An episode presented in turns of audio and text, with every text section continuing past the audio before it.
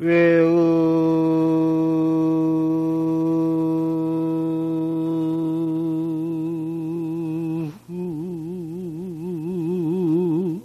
중요한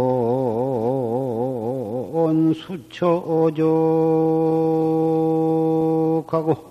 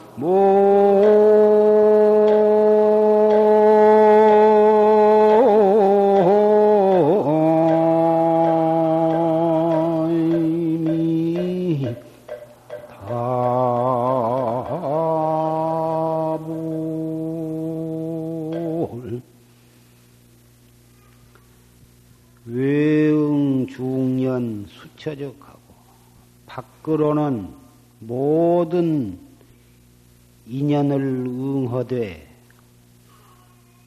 응하는 그 곳을 따라서 적적하고 내명 일적 응무유로거나 안으로는 한 적적한 뒤에 개합해 가지고 뻑뻑이 이지러짐이 없더라. 토리 회회 여해대하고 뱃속은 넓고 넓어서 저 바다와 같이 크고 큰데 일림 천차 유염으로구나. 천 가지 만 가지 모든 있고 없는 차별에 일림해버리더라. 12월 16일 날, 저 전라도 송광사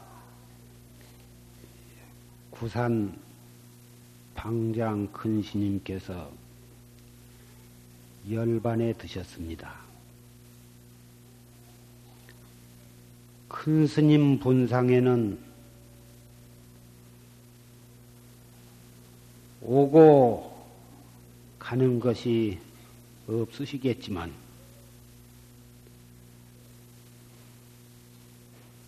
우리 종단이나 우리 국가나 인류를 위해서는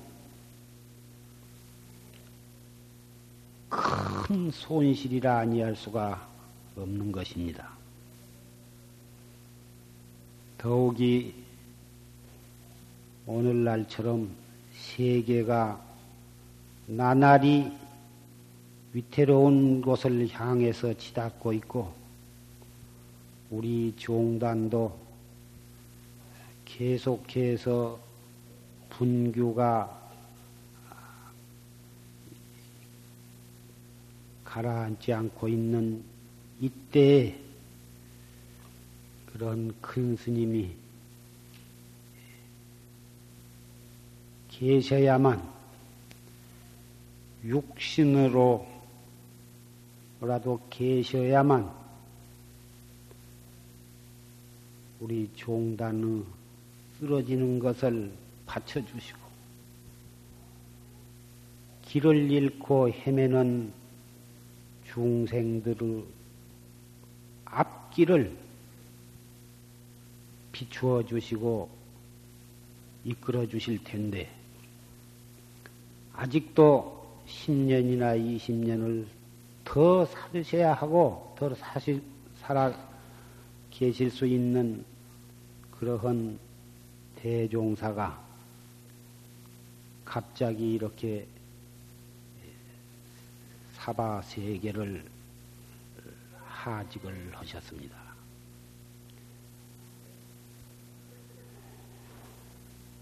삼천년 전에 부처님께서도 보통 사람의 정명도 백살이고 부처님은 모든 과덕이 구족하셔서 120세까지는 사실 수가 있었음에도 불구하고 80세를 일기로 열반에 드셨습니다.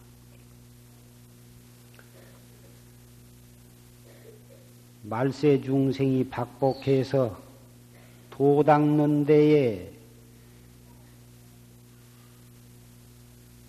부족함이 없게 하기 위해서 당신이 수용하실 복을 물려주시기 위해서 미리 열반에 드셨다. 이렇게 말도 하지만은 그것보다는 중생들이 부처님은 언제라도 우리가 칭견할 수가 있고 법문을 들을 수가 있다. 부처님이 출세하셔서 살아 계신 것을 그렇게 생각을 하고 하루하루를 무섭게 정진을 하지 않기 때문에 일부러 열반에 드심으로 해서 무상을 철저하게 깨닫게 하고 열에는 그렇게 아무나 아무 데서라도 칭견을 할 수가 있는 것이 아니다. 하는 경책을 주시기 위해서 돌아가셨다. 열반을 보이셨다. 이렇게 해석할 수도 있는 것입니다.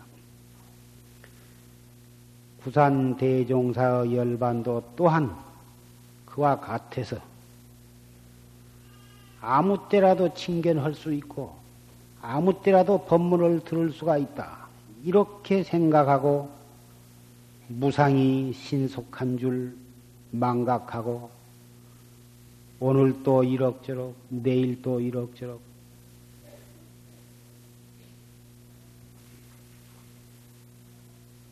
허송세월하고 있는 어리석은 우리 중생들을 위해서 탈심할 수 있도록 하기 위해서 그렇게 열반을 보이셨는지도 알 수가 없는 일입니다.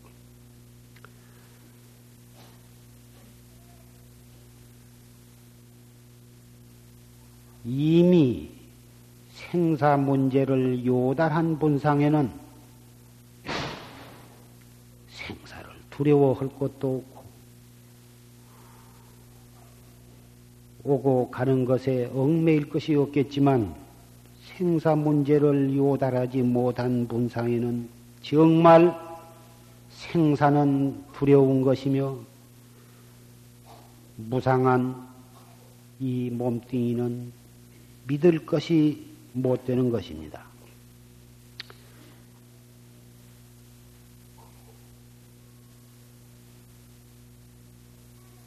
오늘은 개해년 동짓날입니다.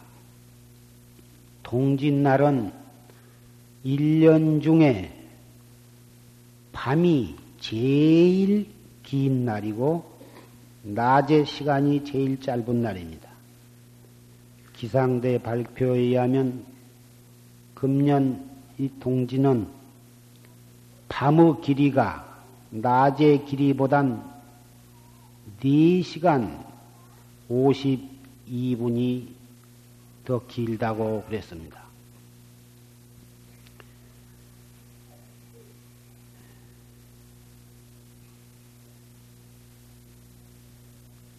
옛날부터 동지에는 속가에서도 팥죽을 써서 어, 조상 사당에 올리고 어, 차례를 줬었고 중국의 총림 선원에서도 동짓날에는 도량신과 선망 부모와 선사들의 영단에 복욕 제기하고 제를 올려왔습니다.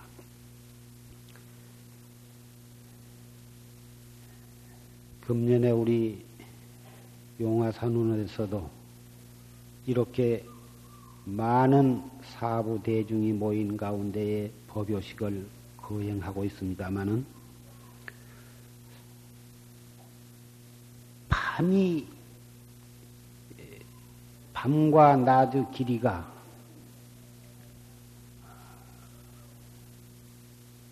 여름 하지 날에는 낮이 제일 길고 밤이 제일 제일 짧, 짧은데 동지에는 그와 반대로 밤이 제일 길고 낮이 제일 짧은 날인 것입니다. 춘분과 추분은 밤 길이와 낮 길이와 똑같은 날입니다. 춘분에는 밤낮의 길이가 똑같은데 하루에 1분씩 차츰차츰 낮과 밤의 시간이 1분씩 길어져. 그래가지고 하지가 돌아오면 똑같아졌다가 다시 또 밤과 낮의 길이가 반대로 1분씩 차이가 나다가 오늘 동지에는 밤이 제일 길고 낮이 제일 짧은 날입니다. 하루에 1분씩 길어지다가 더 이상 길어지지 못하면 다시 또 그 다음부터서는 또 반대로 1분씩이 줄어져 가는 것입니다. 밤과 낮의 길이가 짧아지다가 길어졌다가 하는 것이 그 음양의 이치를 통해서 우리는 무엇을 깨달을 수가 있느냐? 추위와 더위도 더욱다 더욱다 못해서 더 이상 더 더울 수가 없으면 그 다음부터서는 차츰차츰 서늘해지고 그래가지고 어, 차츰차츰 추워지기 시작해가지고 더 이상 추워질 수가 없으면은 다시 차츰차츰 따뜻해지기 시작합니다. 이것이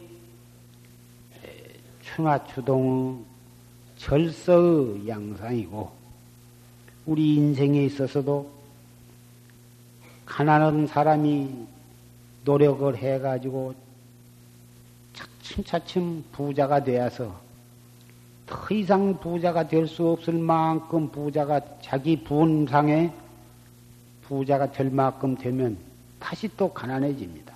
가난해져 가지고 더 이상 가난해질 수 없을 만큼 가난해지면 그때부터선 또 차츰차츰 부자가 되는 것입니다.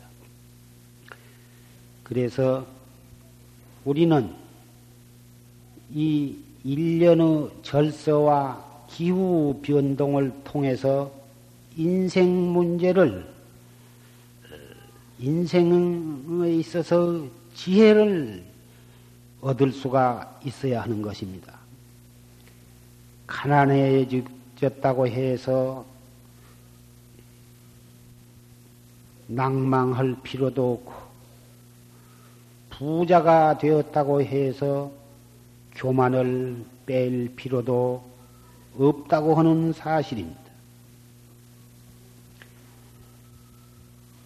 가난하되 기가 죽지 아니하고 부자로되 교만하지 아니한 그러한 사람이 되어야 할 것입니다. 어리석은 사람은 좀 사업이 여의치 못해서 실패하고 가난해지면 한탄에 사무쳐서 못 견디고 실망에 빠져서 자기의 갈비를 갈바를 찾지를 못하고 또 좀 재수가 있어서 돈을 좀 벌고 남부럽지 않게 살면 오만 불손하고 아나무인이 되고 그만에 빠져서 남을 없이이기고 이건 다 어리석은 사람의 취할 바인 것입니다. 지혜로운 마음을 가진 사람은 일년 절서와 기후, 추나 추동, 비운동에 따라서 그것은 바로 유의법의 세계의 양상이지만은 생로병사와 성주괴공의 그러한 허망한 경계 속에서 영원한 진리를 깨닫는 것입니다. 어리석은 사람은 진리의 양상을 보고도 분별 망상을 일으켜서 생사윤회의 수레박 속에 말려 들어가는 것이고 오늘 동짓날을 맞이해서 오늘이 밤이 제일 길고 낮이 제일 짧지만은 내일부터서는 1분씩 다시 낮의 길이가 길어지고 밤의 길이가 짧아지는 것입니다. 이것이 바로 밖으로 모든 인연을 응하되 곳을 따라서 적적하다. 안으로 한 적적한 뒤에 명합이 되되 뻑뻑이 이지른, 이루, 이지르진 바가 없는 것이다. 모지른 바가 없다고 하는 것입니다. 그래서 밤이 길거나 낮이 길거나 부자가 되거나 가난하거나. 일체처 일체시에 마음 속은 넓고 넓어서 바다와 같이 크고 인간 세상의 생로병사와 희로애락과 성주 괴공의 그 천차만별의 양상 속에 일림해버리되 한 바가 없는 것입니다. 부처님 당시에 사유성 부처님께서 사유성 지원정사에 계실 때 빈드로 타사라 하는 바라문 바라문이 있었는데 그 바라문은 아내가 어떻게 독하고 모질며 쌓아놨고 생긴 것도 참 억세고 보, 기 싫게 생긴 것이 두 눈은 생 살 조개를 짜는 것처럼 벌게 가지고 사사건건이 남편을 괴롭혔습니다. 그런데 그 빈드로 타사는 아들은 없고 딸만 치형제가 있었는데 그 딸을 다 여우살이를 했습니다. 딸을 여울 때마다 있는 재산을 다 털어서 주고 있는 재산, 논과 밭과 임야와 모든 재산을 있는 대로 다 털어가고 그리고서 시집을 가가지고도 번갈아 나가면서 그 딸과 사위가 와가지고 앙탈을 부리고 그래가지고 눈에 띈 대로 훑어갔습니다. 거기서 안 주면은 포악을 하고 그렇게 시달리면서 일생을 여생을 살고 있는데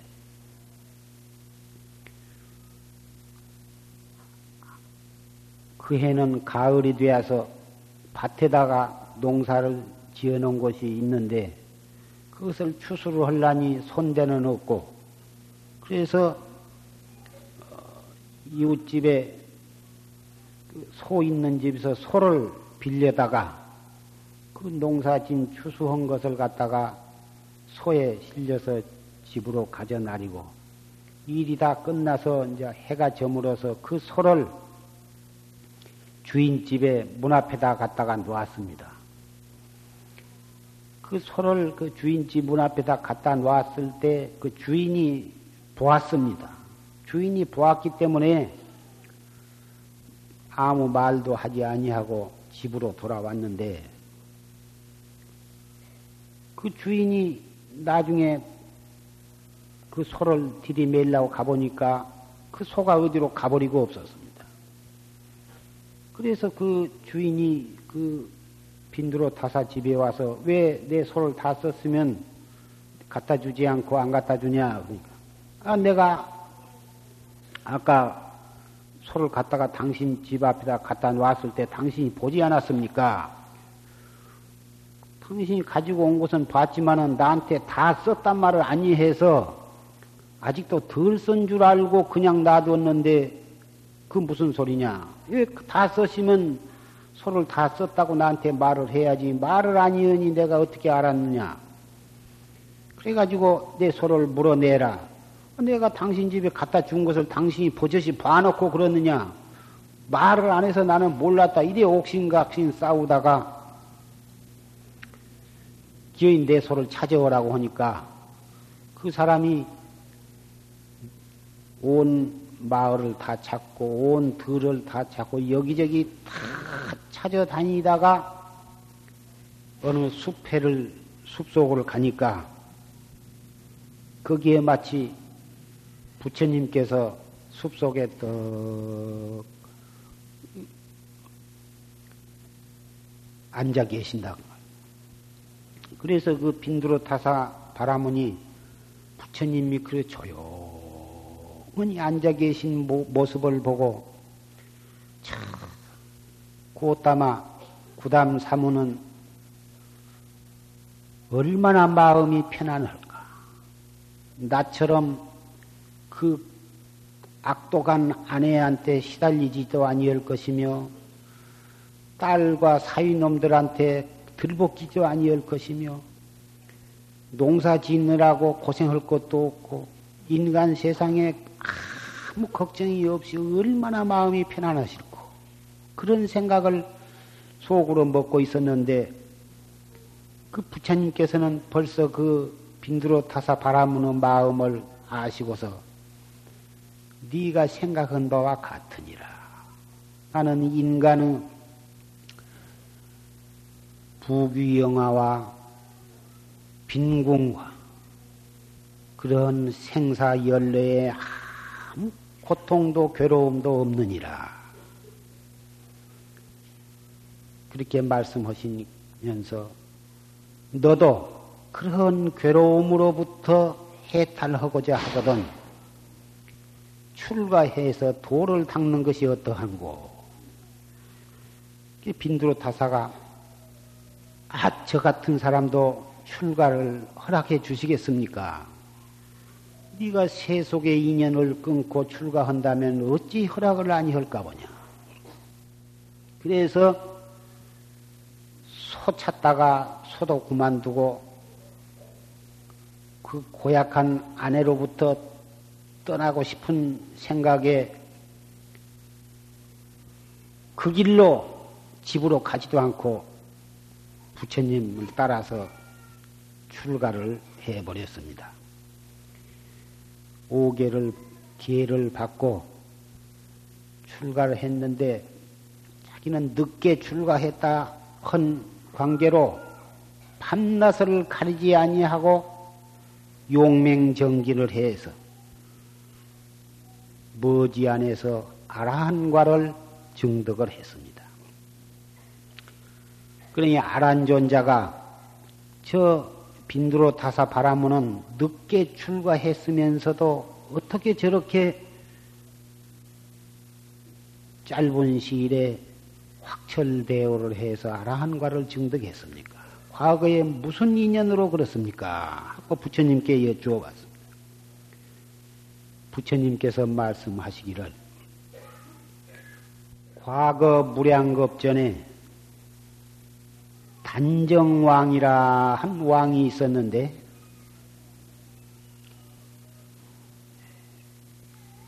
그 왕이 정법을 시인하고 정법으로서 나라를 잘 다스렸기 때문에 온 나라가 온 나라 백성들이 그렇게 보다 편안하게 행복하게 잘 살았더니라.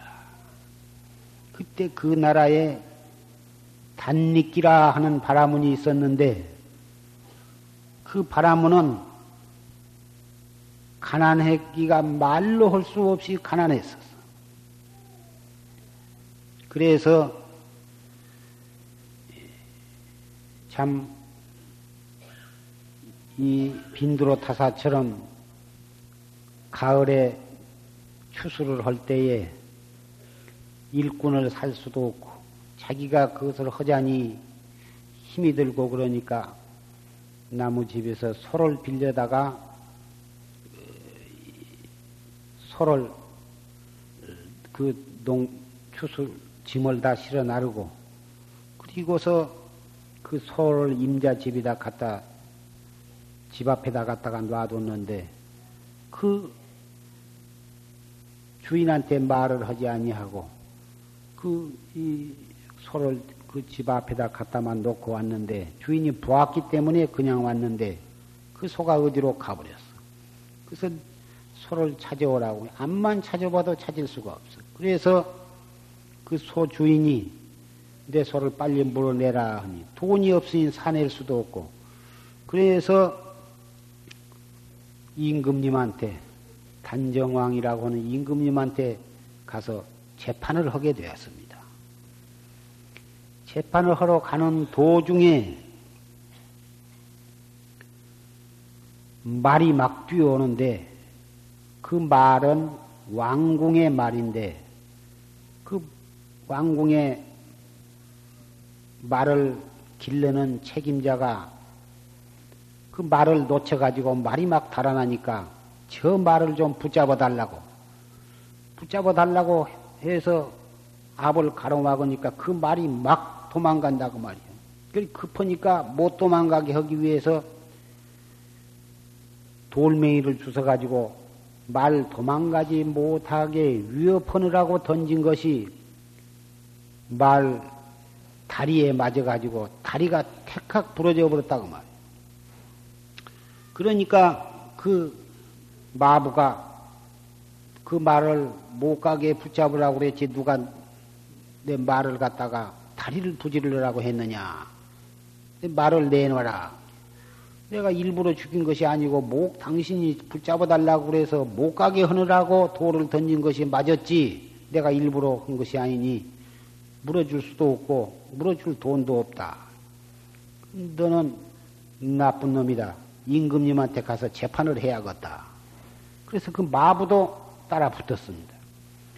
그래가지고 또 어디만큼 가니까 강이 나왔는데 강을 건너서 가야 하는데 어디가 얼마만큼 짚은지 어디가 얼마만큼 옅은지 그걸 모르는데 저쪽에서 목수가 두 손에 짐을 들고 또 옷을 걷어 붙이고 입에다가 끓을 떡 나무에 군형을 뚫는 끓을 물고 오는데 어디로 가면 물이 옅고 가기가 좋소 하고 물어보니까 저리 가라고 입으로 가리키다가 입을 조금 뻥긋 벌린 것이 끓이 빠져가지고 물에 물속으로 풍덩 들어가 버렸다고. 아무리 찾아도 찾을 길이 없어. 그러니까 내 끓을 내놓으라. 내가 고의적으로 당신이 입을 벌리다 끓이 빠졌는데 왜 나보고 물어달라고 하냐. 그래, 그 목수도 그러면 너 상감마마한테 재판을 해야겠다. 그래, 목수가 따라 붙었습니다.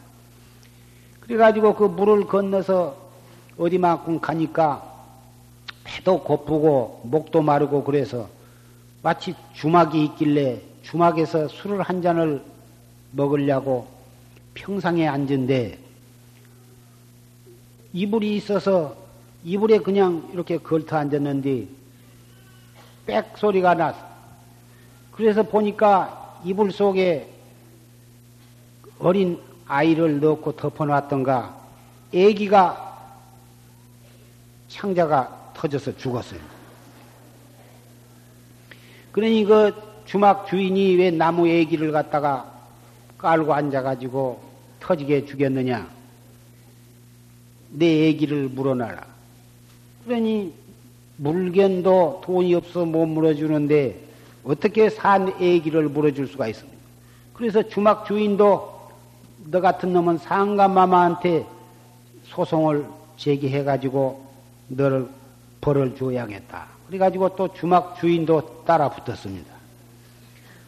또 그 얼마를 가니까 가다가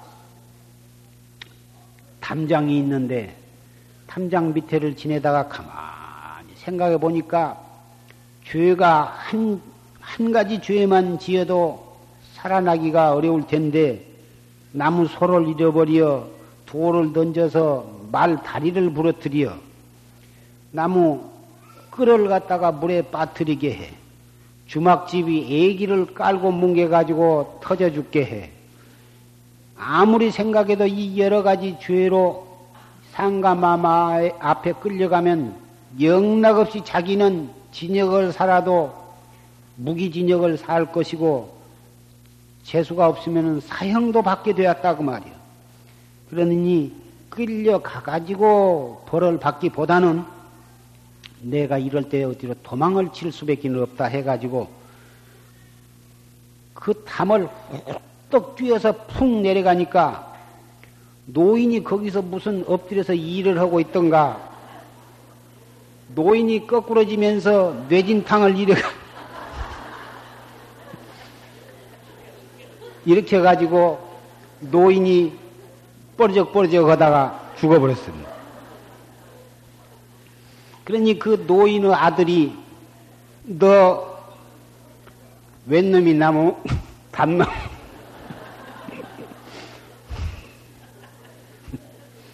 단놈으로 뛰어와 가지고 우리 아버지를 갖다가 돌아가시게 했느냐? 그래가지고 이런 놈은 상가마마한테 가서 해가지고 이놈도 벌을 주어야겠다. 그래서 그,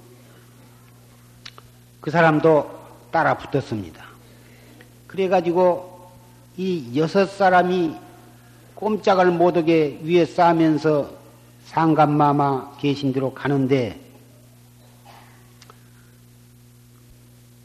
숲속을 지내는데 나무가 하나가 있는데 그 나무 위에 구엉이 앉아서 여보시오 당신 다니기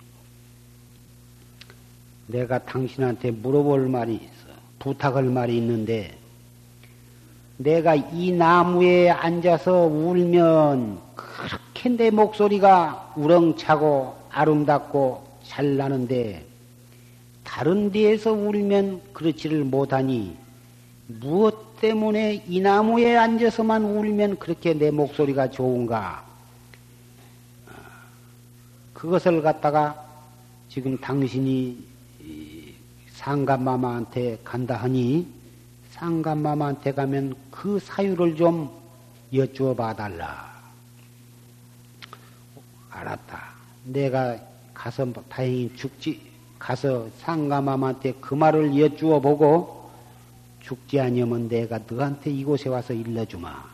그렇게 승낙을 하고 또 얼마만큼 가다가 또 쉬는데 숲속에서 독사 한 마리가 나오더니 당신이 어디를 가요? 나는 이러이러한 죄를 이 여섯 가지 참 죄를 지어가지고 나는 상감마마한테 끌려간다. 그러니까 그 독사가 하는 말이 내가 참 의심나는 것이 있는데 그 훌륭한 상감마마한테 가거든. 이 말을 좀 물어봐라. 무슨 말이냐 하면 내가 내 굴 속에서 나올 아침에 나올 때에는 그렇게 기분이 좋고 참 날아갈 듯한 그렇게 가볍게 나오는데 하루 종일 이리저리 돌아다니다가 저녁 때 내 굴 속으로 들어갈 때에는 너무너무 몸이 커지고 무겁고 그래가지고 그 굴 속에 잘 안 들어가진다. 왜 아침에 나올 때에는 그렇게 나오는데 아무 불편이 없고 가볍고 좋은데 해가 저물어 집으로 들어갈 때에는 그렇게 잘 안 들어가지고 아프고 무겁고 그런가 그것을 좀 여쭈어다가 여쭈어 봐달라. 오냐 알았다. 내가 죽지 않고 돌아오면 너한테 그것을 일러주마. 그래 가지고 상감마마 앞에 끌려갔습니다. 그래서 첫째 소를 잃어버린 재판을 하게 되었습니다. 처음에 소임자가 저놈이 내 소를 갖다 잊어버리고 갚지를 않습니다. 그러니 그 소를 갖다가 찾아주십시오. 쌍감마마가 그 다니기 보고 네가 정말 나무 소를 갖다가 부려먹기만 하고 안 갚았느냐? 그런 것이 아니라 갔다가 농, 일을 하고 그 사람 집 앞에다가 갔다가 놨는데 주인이 보고 있길래 그냥 두고 왔습니다. 주인이 안 보았다면은 주인을 불러서 소를 갖다 놨습니다. 하겠지만 주인이 보았기 때문에 안 줄 알고 그냥 왔습니다. 그러니까 상감마마가 재판을 하기를 너희들 두 사람 다 죄가 다 있다. 눈으로 보았으면 네 소를 갖다가 네가 받아서 오양간에다 갖다 넣을 일이지 눈으로 봤으면서도 내버려 두었으니 네 죄는 눈에 가 있어. 그러니 네 눈을 파버려야겠다.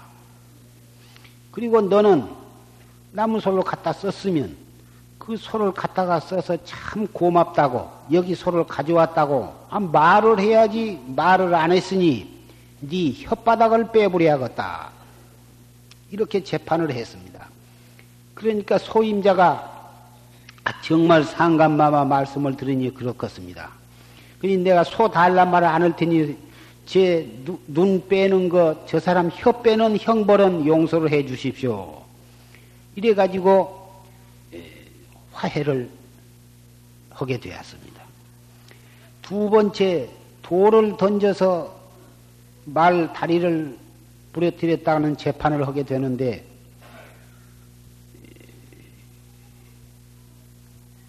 이 네가 저 사람 보고 소를 그 말을 갖다가 목 도망가게 해달라고 네가 부탁을 했으니 너는 네 입으로 했으니 네 입을 네 혀를 빼야겠고 너는 왜 돌을 던졌느냐? 그러니 네 팔을 갖다가 꺾어야겠다. 두 사람이 다 죄가 없지 못하니 두 사람 다 벌을 해야겠다. 그러니 그 말림자가 그 말을 물어달라고 안 할 테니 지 혀 빼는 것과 저 사람 팔목을 끊는 죄를 용서해 주십시오. 이래서 또 화해를 했습니다. 또 강을 건너다가 끓을 빠뜨리는 재판을 하게 되는데 내가 길을 네가 길을 묻느라 물었으니 어,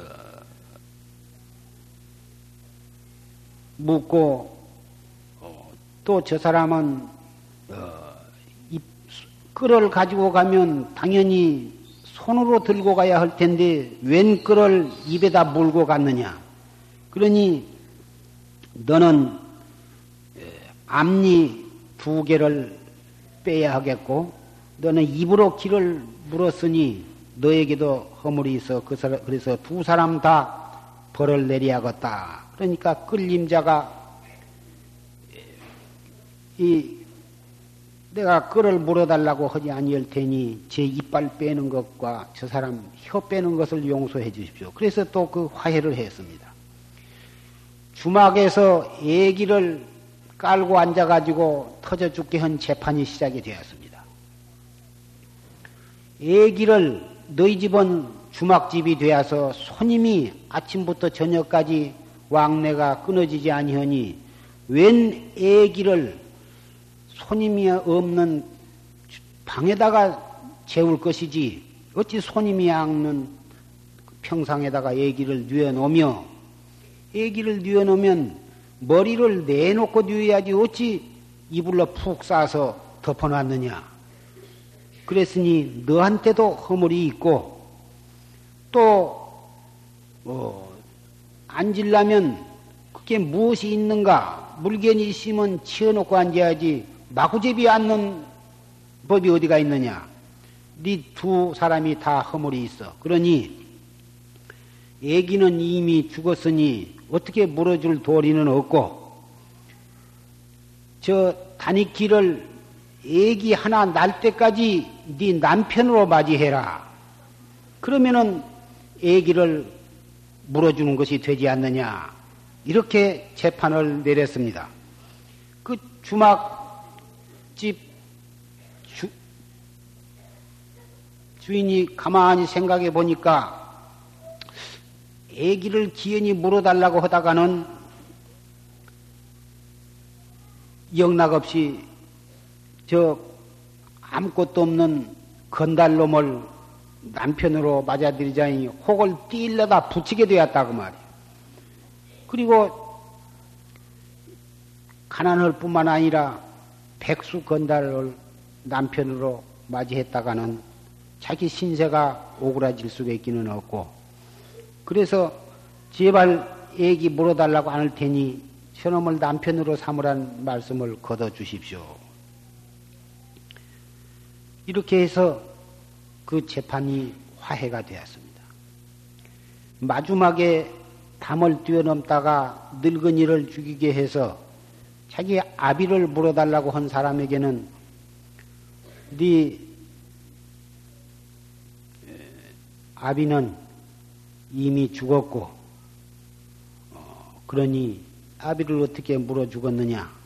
저 백수 건달을 네 아비로 삼어라. 그렇게 재판을 내렸습니다. 그러니 그 사람이 돌아가신 아버지, 돌아가신, 아버지 돌아가신 것도 슬픈데 아비를 죽인 왼손 놈을 아비로 모실 수는 도저히 없, 없는 것입니다. 그래서 그 재판도 화해가 되었습니다. 이렇게 해서 그 다른 사람들은 다 재판을 해서 자기 잃어버린 물건도 찾고 그놈을 갖다 벌을 주려고 왔던 원고들은 다 가버리고 이 단익기만 상간마마 앞에 남아 있습니다. 너는 왜 안 가고 있는고? 제가 여쭐 말씀이 있습니다. 오다가 구엉한테 들은 말을 여쭙고 어째서 그 구엉이 그 나무에서 울면 그 소리가 잘 납니까? 여쭈어 봤습니다. 그 나무 밑에는 황금으로 만든 솥이 묻혀 있느니라. 그래서 그 황금 솥에 울려서 그 소리가 아름답게 나느니라. 이렇게 일러주셨고, 독사가 아침에 나갈 때에는 그렇게 몸이 가볍고 좋은데, 해가 저물어서 올 때에는 어째서 그렇게 몸이 무겁고, 어, 그렇게 문턱을 넘기가 어렵습니까? 그걸 물어보니까, 아침에 나갈 때에는 저녁에 편안히 쉬어서, 쉬었기 때문에 몸에 독소가 다 풀리고, 어, 피로가 풀려서 그렇게 몸이 가볍고, 하루 종일 낮에 돌아다니면서 간 곳마다 까막까치가 줬고 괴롭히며 모든 짐승도 잡아먹으려고 그러고 자기도 또 자기를 해고자 한 것이 있으면은 그놈과 싸우고 하느라고 진심을 많이 냈기 때문에 진심을 내므로 해서 혈압이 오르고 또 따라서 몸도 커지고 몸도 무거워지고 거칠어져서 그래서 몸이 무겁고 굴 속으로 들어갈 때에는 부드럽지 않고 무거운 것이다. 비단 그러한 독사뿐만이 아니라 우리 사람도 마음을 편안히 하고 안정을 하면 피도 맑아지고 몸이 가벼워지며 정신도 맑아지려니와 진심을 내고 크고 작은 일에 벌 쏙벌쏙 진심을 내싸면 혈압이 오르고 피가 탁해지고 오장육부를 갖다가 매갱이로 치는 것과 같아서 몸이 제, 제대로 움직이지를 못하고 여기저기 고장이 나고 이래 가지고 어, 병이 나는 법이니라.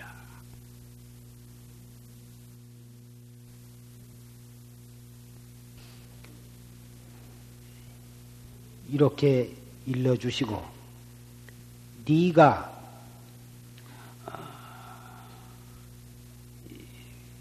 그 꾸엉이 울면은 소리가 우렁차고 아름답게 들린다는 그 나무 밑에 있는 황금으로 만든 소천, 응당, 나의 소유련이와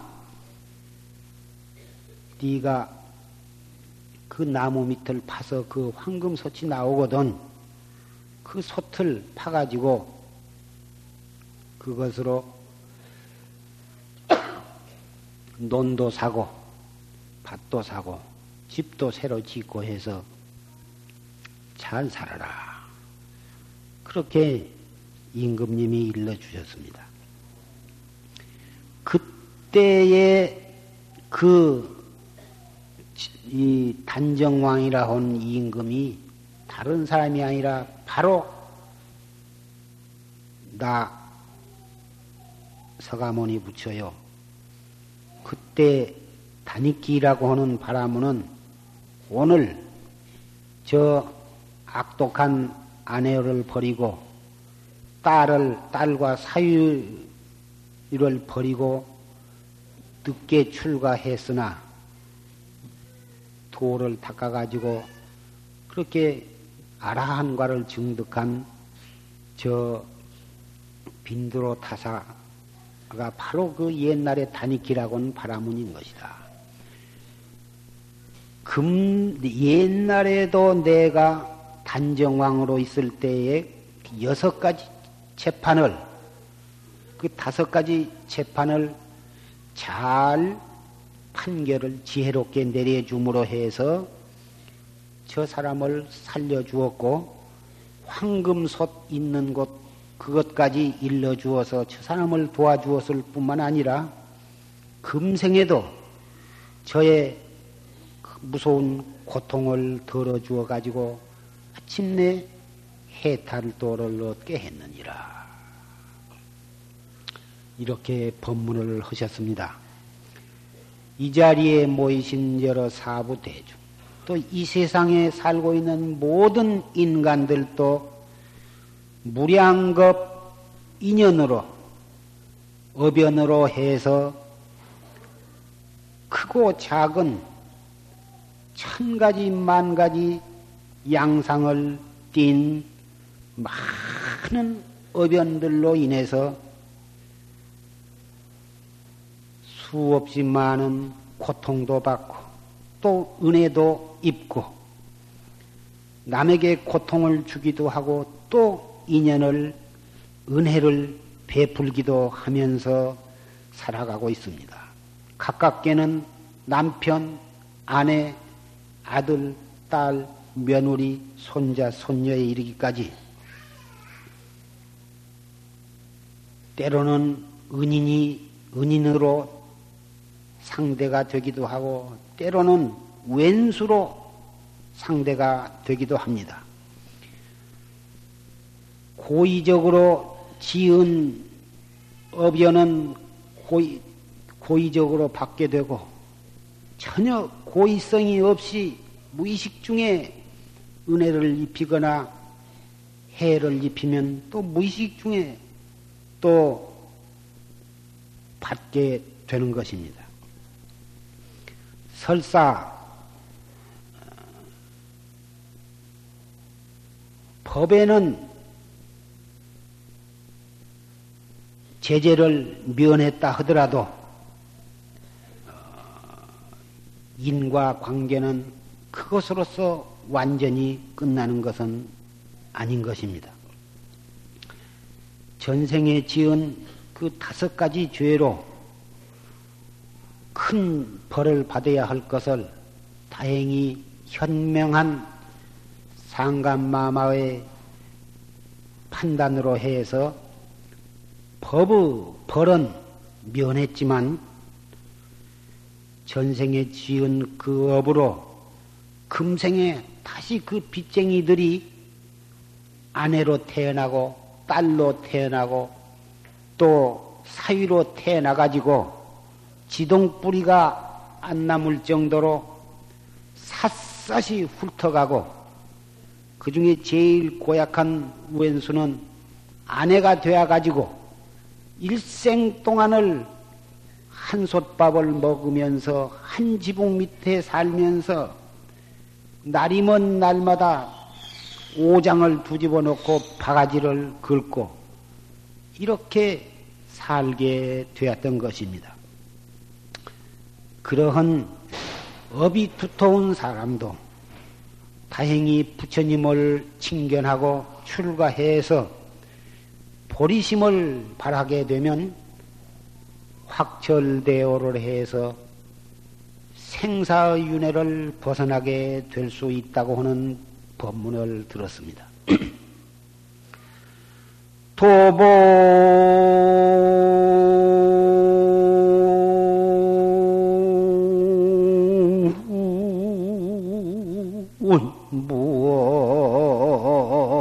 상정묘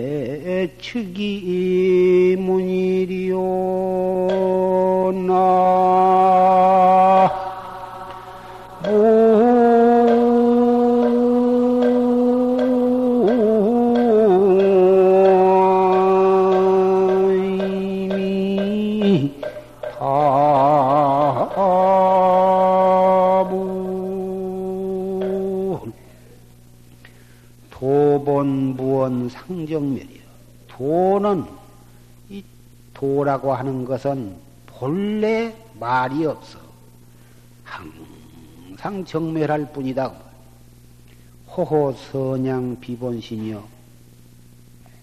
그렇기 때문에 부처님께서 49년 동안을 그 8만 법문을 설하셨지만은 그것은 본심이 아니요. 설할 것이 있어서 설한 것이 아니요. 그러나 자비로서 중생이 고를 받고 있는 그 모습이 너무나도 가련해서 자비로서 설할 바 없는 곳을 향해서 그 많은 법을 설하신 것이다. 약지 황해비 경비전이면 그 부처님께서 설하신 그 8만 4천 방편 법문이 어린애의 울음을 달래기 위해서 노랗게 물든 단풍잎을 집어주면서 아, 돈 여기 있다, 돈 여기 있다 하고 그렇게 그그 황협이라고 하는 것이 돈이 아닌 줄을 알아버린다면 하용의 즉이문이냐 어찌 멍청하게 귀를 기울이고 들을 것이 있겠느냐.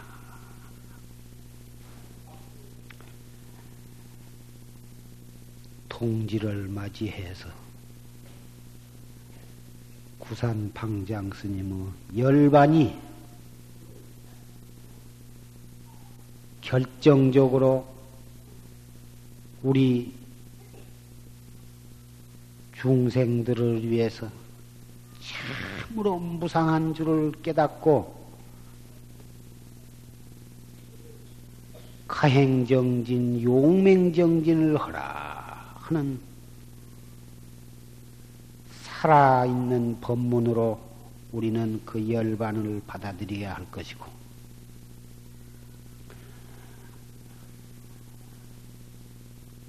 동지, 낮과 밤이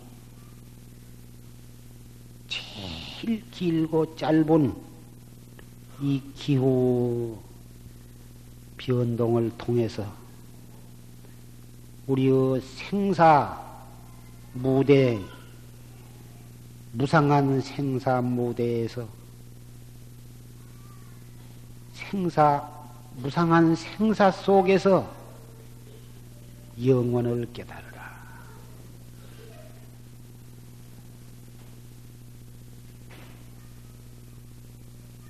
지혜, 지혜스럽게 관찰하면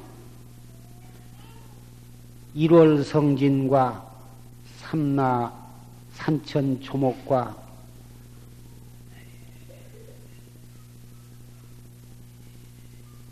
생로병사와 성주 괴공 속에서 무엇을 보거나 무엇을 듣거나 언제 어디서라도 위 없는 대해탈 법문을 우리는 보고 들을 수가 있는 것입니다.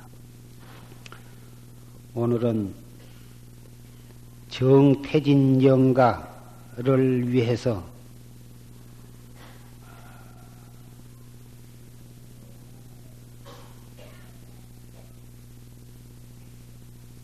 어느 불자가 대중 공양을 올리니 그 공양을 드시고 그 영가의 해탈이 되도록 작관을 잘 해주시기를 부탁을 드립니다.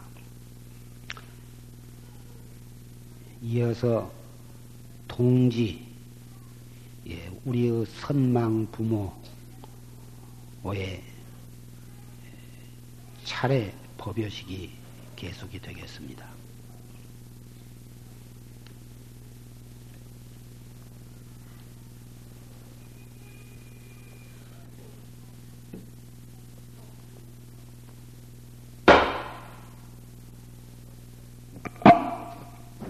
모두 일어서 주십시오.